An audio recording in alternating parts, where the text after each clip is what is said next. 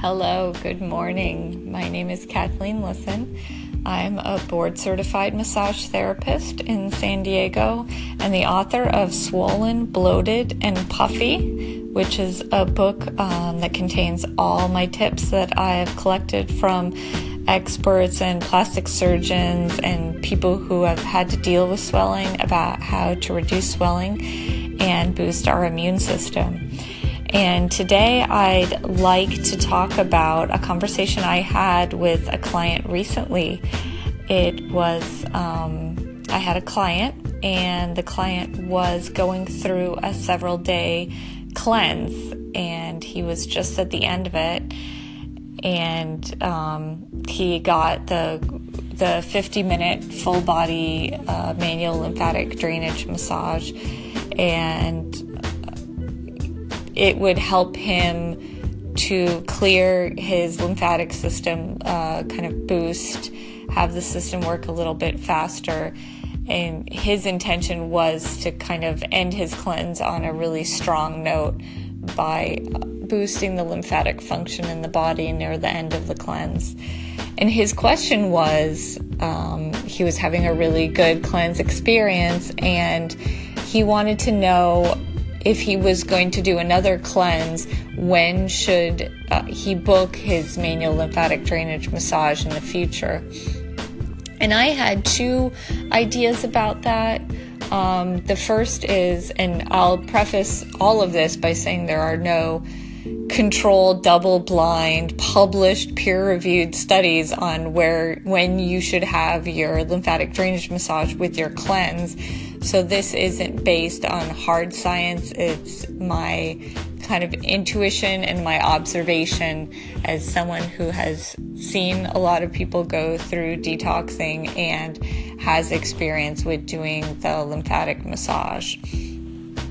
So, what I've seen in doing the detox massage, um, which is what I refer to when I do the full 50 minute body for someone who does not have lymphedema or does not have pre existing swelling for surgery. They just want to do it to improve their wellness. Is that they often get the detox symptoms within one or two days. And depending on the severity of those symptoms, that's where I would drop in the lymphatic massage within their cleanse.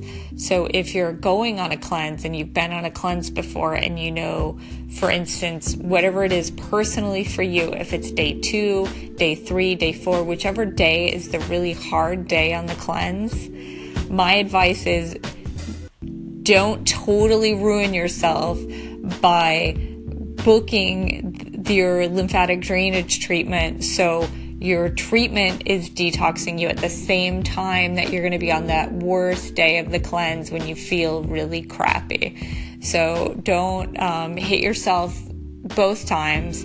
My advice to him was kind of schedule it for a time when you're feeling better. Um, so you don't kind of like have a, that double impact of a lot of detox symptoms on the same day. So wait until perhaps when you're further in on the cleanse and you're feeling good, you know, your body has kind of found its new balance within your um, cleanse of several days or several weeks. And then my other idea was um, that I shared with him maybe you do your manual lymphatic drainage treatment one or two days before you start the cleanse. So your body is started off kind of on the right foot and you've managed to boost your uh, lymphatic flow and then you're able to start your cleanse on, uh, you know, a really strong point in your body. So that's just uh, one therapist, two cents, and ask your own uh, massage therapist if uh, they have a different idea. I definitely love to hear it. I'm open to your input, and that's just um, where I am at this point in my experience. So I hope that you have a great day, and if you're going on a cleanse soon, consider adding a manual lymphatic drainage treatment to that. And if you're in San Diego, you can give me a call. Have a great day. Bye bye.